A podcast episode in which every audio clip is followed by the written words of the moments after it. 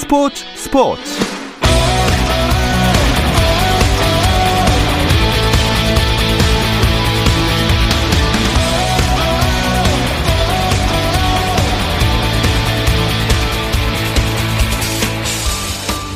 스포츠가 있는 저녁 어떠신가요? 안녕하십니까 아나운서 박태원입니다.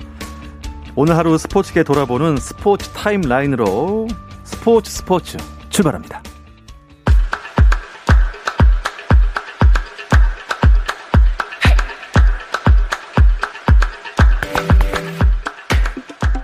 네, 프로야구 경기 상황부터 볼까요? 두산과 KT가 만난 수원부터 보겠습니다. 승차 없는 승률 1, 2차.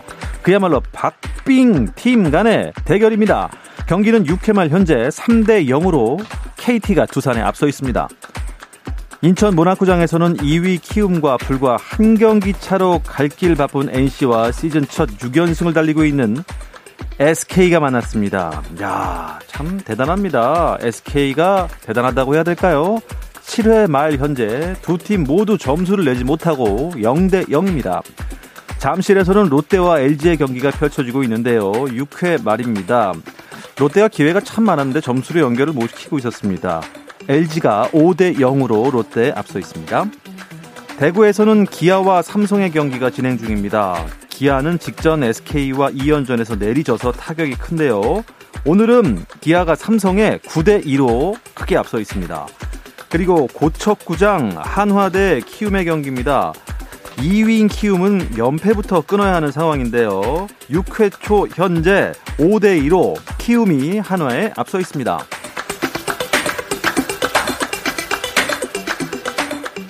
미국 프로야구에서는 LA 다저스가 가장 먼저 포스트 시즌을 확정했습니다. 다저스는 샌디에이고 파드리스와의 원정 경기에서 AJ 폴락과 크리스 테일러의 홈런포를 앞세워 7대 5로 승리하면서 남은 10경기 결과와 관계없이 포스트 시즌 진출을 확정했습니다. 한편 김광현의 소속팀인 세인트루이스 카디널스의 마이크 실트 감독이 벤치 클리어링을 유발한 혐의로 MLB 사무국의 징계를 받았습니다. MLB 사무국은 오늘 실트 감독에게 한 경기 출전 정지와 벌금 징계를 결정했다고 발표했습니다. 어제 K리그 경기 도중 다리 통증을 호소하며 교체됐던 서울의 기성용이 뭐 일단 큰 부상은 아닌 것으로 확인됐습니다. FC 서울 구단은 기성용이 병원에서 검사를 받은 결과 가벼운 근육 부상으로 진단됐다며 다만 통증이 남아 있어서 휴식이 필요한 상황이라고 밝혔습니다. 국제올림픽위원회 IOC 토마스 바흐 위원장이 10월 말 일본을 방문해 스가 요시히데 신임 총리와의 회동을 희망했다고 교도통신이 보도했습니다. 교도통신은 모리 요시로 도쿄올림픽 위원장의 말을 인용해 스가 총리와 바흐 위원장이 이르면 23일 전화통화로 회의를 열어서 내년으로 미루어진 도쿄올림픽 준비 등을 논의할 것이라고 전했는데요. 코로나19 확산으로 도쿄올림픽이 1년 연기돼 막대한 추가 비용이 발생함에 따라 IOC와 도쿄 조직위는 내년 대회를 좀 간소하게 치르기로 하고 이달 말 이와 관련한 세부 내용 합의 도출을 목표로 삼고 있습니다. 미국 프로농구 NBA에서 LA 레이커스의 르브론 제임스가 시즌 올 NBA 팀의 통산 16번째 선정되며 이 부문 최다 기록을 세웠습니다. NBA는 2019-2020 시즌 가장 빼어난 활약을 펼친 선수들로 구성한 퍼스트 팀 명단을 발표했는데요. 이번 시즌 퍼스트 팀에는 르브론 제임스 외에 아데토쿤보, 제임스 하든, 루카 돈치치, 앤서니 데이비스가 이름을 올렸습니다.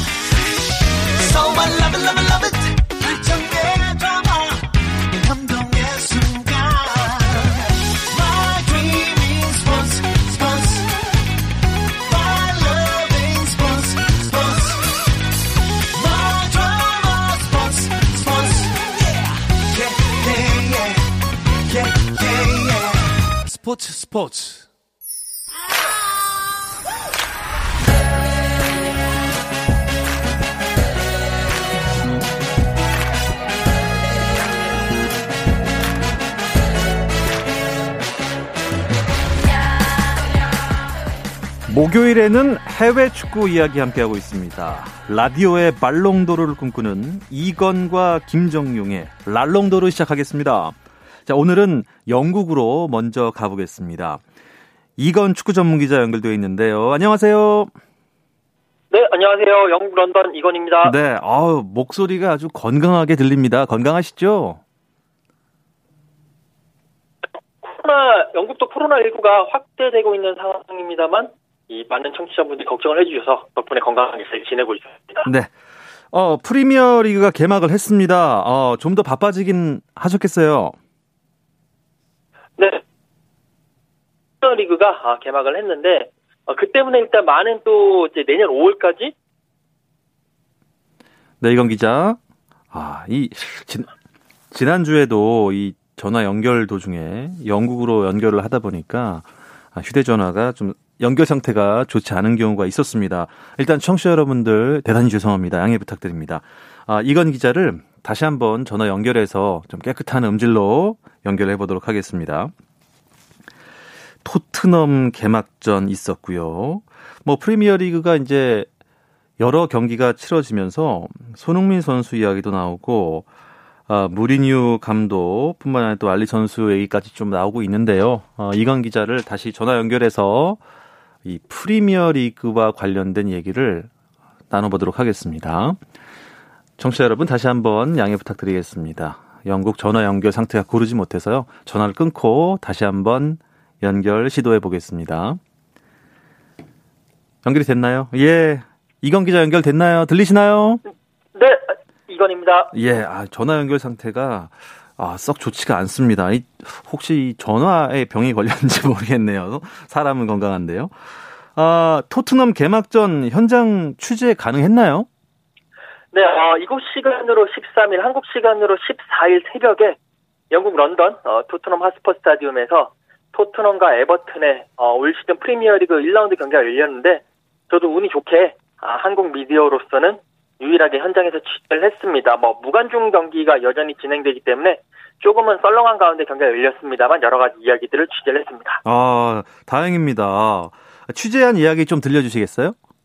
네, 어, 일단 결과부터 말씀을 드리면 토트넘은 에버턴에게 0대 1로 졌습니다. 어, 손흥민 선수는 풀타임 출전을 했는데 어, 골이나 기, 도움을 기록하지는 못했고요. 사실 이 경기는 손흥민 선수와 에버튼의 하메스 로드리게스 선수와의 그 맞대결로도 큰 관심을 끌었습니다. 이 하메스 선수가 2014년 브라질 월드컵 득점왕이었는데 어, 레알 마드리드에서 뛰다가 시즌 에버튼으로 팀을 옮겼고요. 또 우리나라와는 그 지난해 그 콜롬비아와의 A매치 당시에 이제 만난 경험이 있기 때문에 어 양국의 스타 선수인 음. 손흥민 선수, 하메스 선수 어, 서로 맞대결로 관심을 끌었고 하메스 선수도 풀타임을 뛰면서 역시 건, 건재하다라는 것을 과시했습니다. 네, 프리 시즌 때 손흥민 선수 활약이 정말 대단했잖아요. 기대가 컸는데 개막전 때는 조금 기대에 못 미쳤던 것 같습니다. 네네, 어, 손흥민 선수가 어, 프리 시즌 4경기 나와서 4골 2도움을 기록을 했기 때문에 이번 에버튼전에서도 골을 기대하는 분들이 많았습니다. 특히 손흥민 선수가 에버튼에 강했거든요. 이 경기 전까지 총 6번 에버튼전에 나와서 3 골 3도움을 기록을 했는데 그만큼 이번에도 골을 기록하지 않겠느냐라는 뭐 그런 예상들은 많았습니다만 결과적으로는 손흥민 선수 침묵을 했고요. 팀은 졌습니다. 그래도 손흥민 선수는 개인적으로는 정말 좋은 모습 보여줬고 음. 전반 내내 토트넘에서 가장 맹활약했고 뭐 두 차례 슈팅도 때리고 그 날카로운 크로스 패스들이 들어갔습니다만 케인 선수, 델리알리 선수가 놓친 것이 좀 아쉬웠고요. 예. 현지 언론들도 손흥민 선수에게 팀 내 최고 평점을 부여를 했습니다. 네. 무리뉴 감독은 또 선수들을 또 공개 비판했다면서요? 이건 어떤 얘기입니까?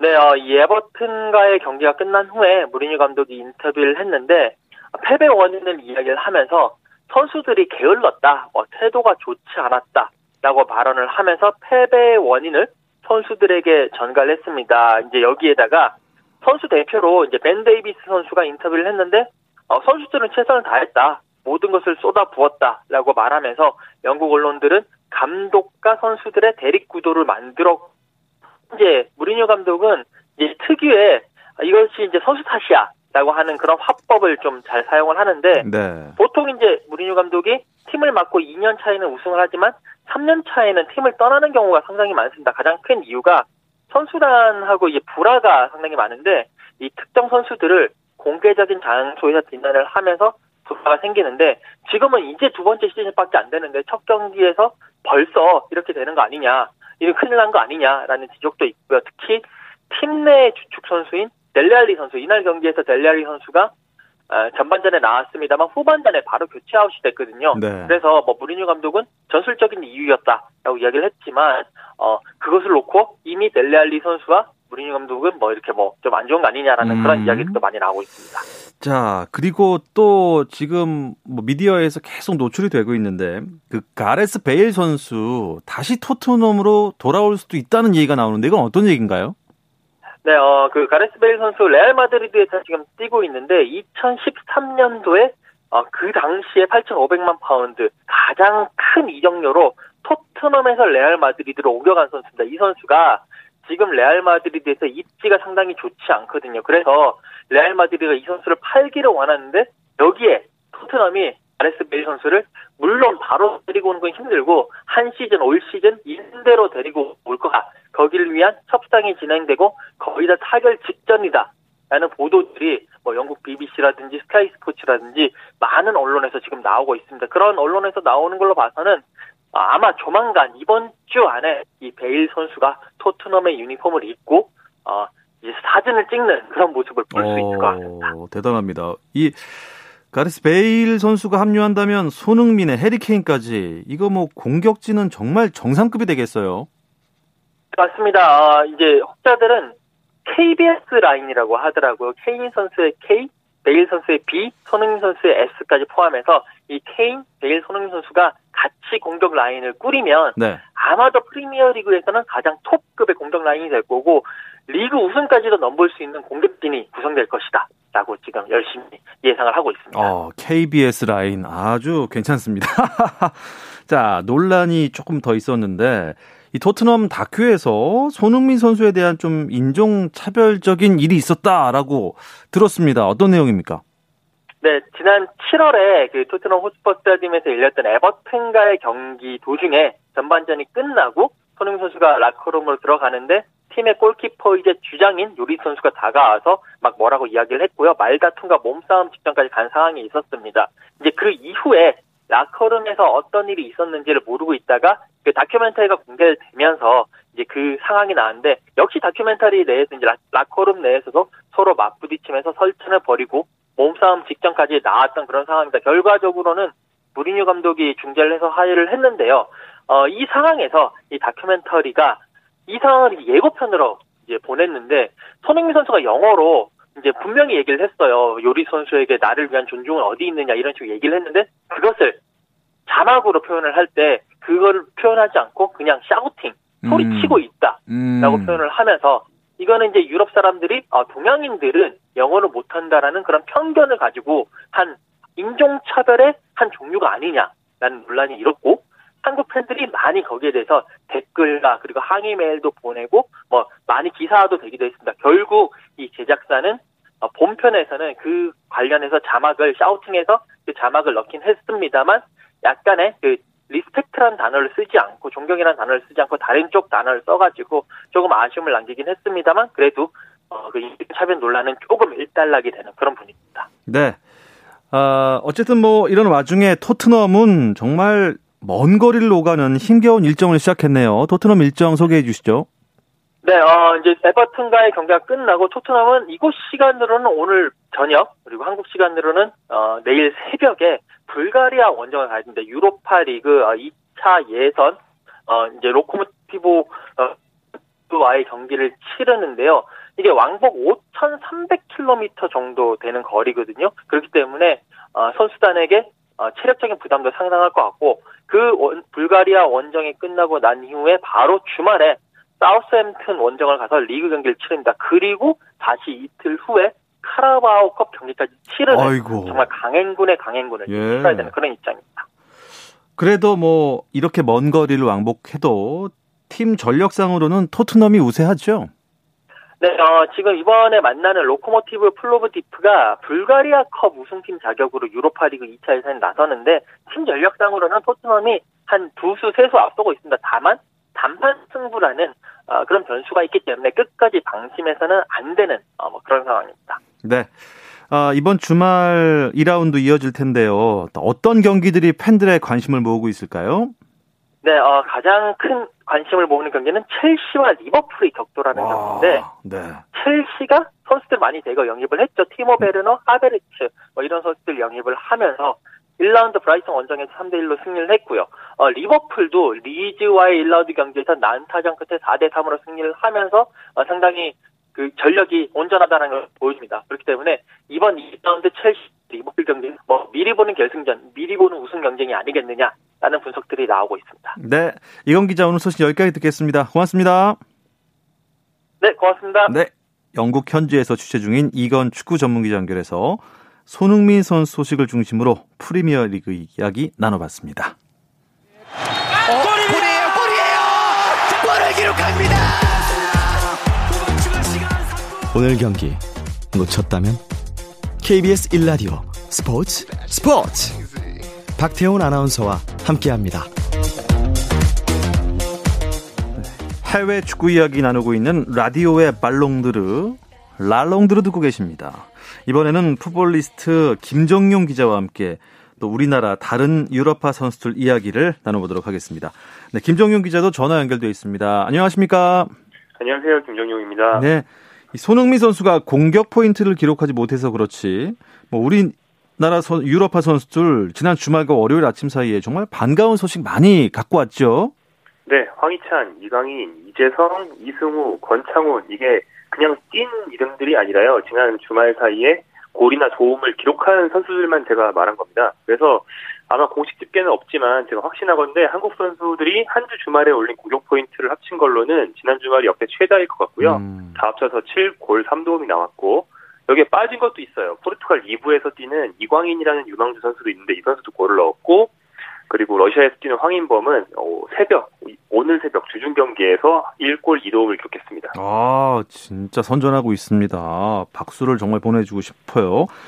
정말 공격 포인트가 의미 있는 공격 포인트들이었죠. 네, 먼저 황희찬 선수가 정말 많은 관심을 받으면서 RB 라이프치히 데뷔전을 치렀는데요. 이건 분데스리가 경기는 아니고 컵대회인 DFB 포칼에서 치른 첫 경기였습니다. 뉘른베르크에 3대 0으로 승리했는데 황희찬이 1골 1도움을 기록하면서 팀을 이끌었고요. 또 이강인 선수는 라리가에서 시즌 전 전방대로 발렌시아의 주축으로 뛰었고요. 공격형 미드필더 자리에서 절묘한 코너킥과 스루패스로 총 2도움을 기록하면서 팀의 4대2 승리를 이끌었고요. 어, 이승우 선수의 골이 상당히 감격적이라고 할 수 있는데 네네. 어, 벨기에 무대 데뷔골이 나왔어요. 지난 시즌 내내 안 나오다가 드디어 나왔습니다. 그것도 한 경기에 두 골을 넣으면서 공식전 득점이 무려 20개월 만에 나왔는데 그 게다가 한 경기에 두 골 넣은 거는 이승우 선수 생애 처음이에요. 그 정도로 이승우 선수 입장에서 상당히 중요한 경기가 나왔습니다. 예, 늦게나마 이제 폭풍이 터질 것 같습니다. 이승우 선수 축하합니다. 자, 이강인 선수는 ESPN 유럽 주간 베스트 11에 선정이 됐네요. 네, 이강인 선수가 아까 말한 대로 2도움을 기록하면서 발렌시아의 승리를 이끌었고요. 이 경기가 또 레반테라는 같은 발렌시아 지역 팀과의 더비 경기였기 때문에 의미가 네. 더 컸던 것 같습니다. 이강인 선수는 이날 19세 207일의 나이로 한 경기 멀티 도움을 기록했는데 이거는 발렌시아에서 어, 21세기에 어, 한 경기에서 도움 두 개를 기록한 기록으로는 역대 최연소예요. 이런 어. 기록이 우리가 잘 알고 있는 지금 메뉴에 있는 후안 마타 선수인데 이 선수가 20세 150일이었거든요. 그러니까 거의 1년 정도를 더 앞당긴 기록이 나왔고요. 그리고 ESPN의 그 유럽 주간 베스트 11에는 이강인 선수는 공격수 자리에 선정이 됐고요. 이 명단에는 리버풀의 살라와 로버트슨, 아스널의 윌리언, 뭐 마르세유의 골키퍼 망당다 이런 슈퍼스타들과 함께 이강인이 선정됐습니다. 야, 거기 꼈다는 거죠. 대단합니다. 이번 시즌 전망이 아주 밝아 보여요, 이강인 선수. 네, 첫 경기에서 아주 완벽한 스타트를 끊었죠. 어, 이번 시즌 앞두고 이강인 선수가 본인이 가장 편하게 뛸 수 있는 공격형 미드필더 자리에 기용될 거라는 전망이 많았는데요. 실제로 그 4-2-3-1 포메이션의 공격형 미드필더로 나와서 수비 부담을 덜고 동료 공격진들에게 득점 기회를 만들어준 역할을 정말 잘했고요. 이 경기에 대해서 현지 일간지에서는 어 1군에 합류한 뒤에 세 번째 시즌을 맞았는데 본인이 가장 잘 할 수 있는 플레이를 개막전부터 어 명령 받고 그걸 보여줬다. 어, 프리루를 부여받았고 도움 투기를 기록한 모습이 굉장히 위협적이었다. 그래서 자신감을 되찾았기 때문에 이번 시즌 내내 잘할 것으로 전망할 수 있다. 이런 평가가 나왔습니다. 네, 이강인 선수 다음 일정은 어떻게 되나요? 다음 일정은 토요일 새벽 4시에 열리는 셀타비고 원정입니다. 셀타는 앞선 그 개막전에서 에이바르라는 약팀과 무승부에 그친 상태이기 때문에 기세를 탄 발렌시아가 또 이강인 선수가 좋은 경기를 할 수 있을 거라고 좀 기대해 봅니다. 네, 다른 선수들 이번 주말 일정 궁금한데요. 네, 토요일 저녁 10시 반에 독일의 프라이부르크가 슈투트가르트 상대로 분데스리가 개막전을 갖습니다. 어, 이제까지 흐름으로 볼 때 이 팀에 있는 한국인 선수 2명, 정우영, 권창훈 2명이 아마 동반 선발 출장을 할 것 같아요. 어, 특히나 정우영 선수는 그 우리가 유망주로 유망주 윙어로 잘 알고 있었는데 이 팀에서 지금 스트라이커로 거의 주전 자리를 꿰찰 분위기거든요. 그래서 상당히 이 팀을 주목해 보면 좋을 것 같고요. 프리시즌 경기에서는 두 선수가 골과 도움을 합작한 적도 있습니다. 그리고 일요일로 넘어가는 자정에는 황의조의 소속팀 보르도가 랑스와 경기를 하고요. 어, 우리가 많이 기대하고 있는 황희찬의 분데스리가 데뷔전이 일요일 저녁 10시 반에 있습니다. 상대는 마인츠 05인데요. 그 마인츠에는 지동 선수가 있는데 요즘 많이 못 뛰어서 유럽한데도 우리 방송에서 거론을 많이 못 해왔는데요. 아쉽게도 이번 경기도 무릎 부상으로 결정할 확률이 좀 높다고 해서 아마 맞대결은 안 되고 황희찬의 데뷔전만 볼 것 같고요.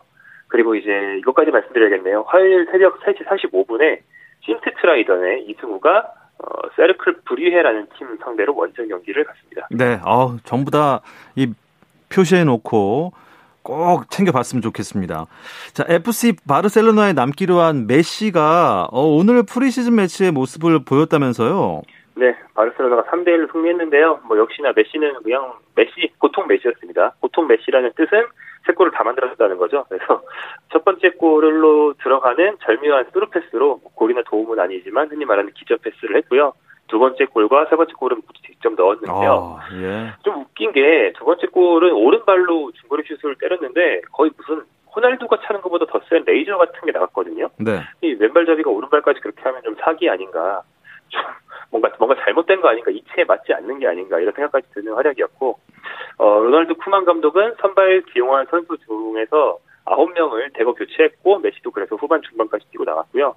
경기 후 바르셀로나가 그 소셜 미디어 채널에 메시와 쿠만 감독이 악수하는 사진과 함께 그 어떤 유쾌한 이모지 같은 걸 달았어요. 그래서 어, 일각에서는 바르셀로나가 이 사진을 게재한 걸 봤을 때 쿠만과 메시 사이가 상당히 좋아진 거 아니냐라는 긍정적인 관측도 내놓았는데 사실 바르셀로나 팬들은 약간 이런 반응입니다. 네. 바르셀로나 소셜미디어 관리자가 눈치가 정말 없다. 그런 걸 지금 올리면 되냐 이런 반응을 많이 보이고 있습니다. 근데 바르셀로나 이번 시즌 개막전이 좀 늦은 것 같은데 맞나요?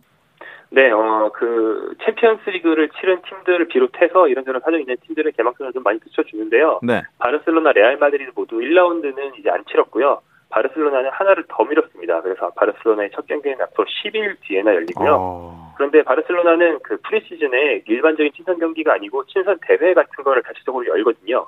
조한 간페르컵이라고 하는데 이번 주말에는 그 조한 간페르컵을 통해서 메시와 쿠만 감독의 조화가 얼마나 좋은지 한 번 더 확인할 수 있겠습니다. 네. 이번 시즌 프리메라 리가 판도 어떻게 전망하시나요? 어, 저는 메시가 이렇게 새벽에 세골 만들어서 그런지 메시 잔류로 여전히 바르셀로나의 우승률이 제일 높지 않나 이런 생각을 하고 있고요. 네. 레알 마드리드는 그 에덴 아자르 선수가 이, 올 시즌을 앞두고도 여전히 살을 안 빼고 경기력도 안 좋고 그런 상태라고 해요. 그래서 레알 마드리드가 조금 힘들지 않나 생각이 드는데 그보다 좀 재밌어 보이는 건 좀 그동안 3강 바르셀로나, 레알 마드리드, 아틀레티코 마드리드 3강이 있고 그 밑에 4위를 놓고 다른 팀들이 경쟁을 해왔는데 네. 이번에 팬데믹에도 불구하고 세비야나 비아레알 같은 기존 4위권 팀들이 보강을 정말 잘했거든요. 그래서 한 기존 3강 중에서 한팀 정도는 아예 밖으로 확 밀려버리고 어, 세비야나 비아레알이 한 2위, 3위까지 올라올 수 있지 않을까 이런 예상이 됩니다. 그리고 우리나라 선수들도 많이 가 있는 독일 분데스리가 전망도 해주시죠. 어, 분데스리가는 바이에른 미넨이 뭐 최근에 챔피언스리그 우승을 비롯한 3관왕을 하면서 당연히 최강자입니다만 이 팀 좀 불안해요. 지금 티아고 알칸타라라는 그 핵심 미드필더가 리버풀로 갈 분위기고요. 쿠티뉴와 페리시치가 다 나간 윙어 자리에는 사네 한 명만 샀고 하비 마르티네스 나갔고 알라바도 나갈 수 있다고 하고 지금 전력 약화가 쭉쭉 이어지고 있기 때문에 저는 바이에른 뮌헨이 좀 휘청거릴 경우에는 도르트문트 같은 다른 팀들도 우승 가능성이 상당히 있다고 봅니다. 네. 아, 프랑스 리그 얘기 한번 가보죠. 파리 생제르맹 시즌 초반이 여러모로 좀 어려울 것 같은데 악재가 많은가 봐요? 네, 파리 생제르맹은 그 개막 직전에 이비자 섬에 놀러 갔던 선수들이 왜 다 이비자를 가는지 모르겠어요. 네. 그 서로 코로나를 막 옮겨 가지고 예. 코로나 확진자가 집단적으로 발생하면서 좀 어려운 스타트를 끊었습니다. 그런데 개막과 동시에 이 팀이 2연패를 당했어요. 파리 생제르맹 하면은 뭐 프랑스에서 정말 범접할 자가 없는 절대 강호를 우리가 잘 알고 있는데 2연패는 정말 큰일이거든요. 특히나 그중에 두 번째 경기였던 마르세유와의 경기에서는 어, 마르세유와 파리 생제르맹 선수들이 난투극을 벌여서 다섯 명이 퇴장 당했는데 네이마르는 인종차별 발언에 피해를 입었다라고 주장을 했어요. 그래서 이게 징계까지 열릴 예정인데 방송사가 가능한 인가를 다 돌려봤더니 어느 입모양에도 인종차별 발언은 없었다라고 아, 뭐 이런 것까지 이렇게 분석하나 모르겠는데 거짓말. 거짓말인가요 그러면? 지금 좀 진실 공방이 벌어질 것 같고요. 그리고 예. 파리 생제르맹의 디마리아는 최근 코로나 확진자가 완치된 사람들거든요. 네. 근데 싸우는 와중에 상대 선수에게 침을 뱉었답니다. 아하. 굉장히 혼란스러운 팀입니다. 아, 참 재밌는 팀이에요. 황의조 선수가 있는 보르도 이번 시즌 어떨까요? 네, 보르도는 현재까지 3경기 했는데 1승 2무 굉장히 괜찮은 스타트를 끊었습니다. 특히 수비력이 좋아서 3경기 무실점인데요. 다만 공격력이 약해요. 한 경기만 어, 두골 넣어서 이겼고 나머지 두 경기는 무득점이었거든요. 어, 황의조 선수도 그 무득점을 행진에 깨는데 도움을 주지 못했기 때문에 앞으로는 황의조를 비롯한 보르도 공격진이 조금 더 살아나 준다면 상당히 좋은 상위권 성적 기대할 수 있을 것 같습니다. 네, 또 유럽 축구 팬들 위해서 이번 주말 주목해 볼 만한 매치업 몇 개만 더 짚어주시죠. 네, 어, 프리미어리그 얘기는 아까 이건 기자가 잘 해주셨으니까 저는 세리아도 개막을 하거든요. 예. 세리아에서 재밌는 경기를 하나 말씀드리고 싶은데 월요일 새벽, 아 월요일 새벽 직장인들은 보기 힘드시겠네요. 아무튼 월요일 새벽 3시 45분에 유벤투스와 산프도리아의 경기가 있습니다. 예. 유벤투스는 피를로 감독이 새로 부임했고요. 피를로 감독이 크리스티아노 호날두를 어떻게 다룰지가 좀 기대가 되고 산프도리아는 우리가 잘 알고 있는 라니에리 감독이 지휘해서 유벤투스 상대로 개막전 이변을 노리게 됩니다. 아, 아무리 월요일 새벽이라도 챙겨 볼 건 봐야죠. 네, 저는 보려고 합니다. 예. 해외 축구 이야기 나누는 랄롱들을 이제 마칠 시간이 됐네요. 김정영 기자, 고맙습니다. 고맙습니다.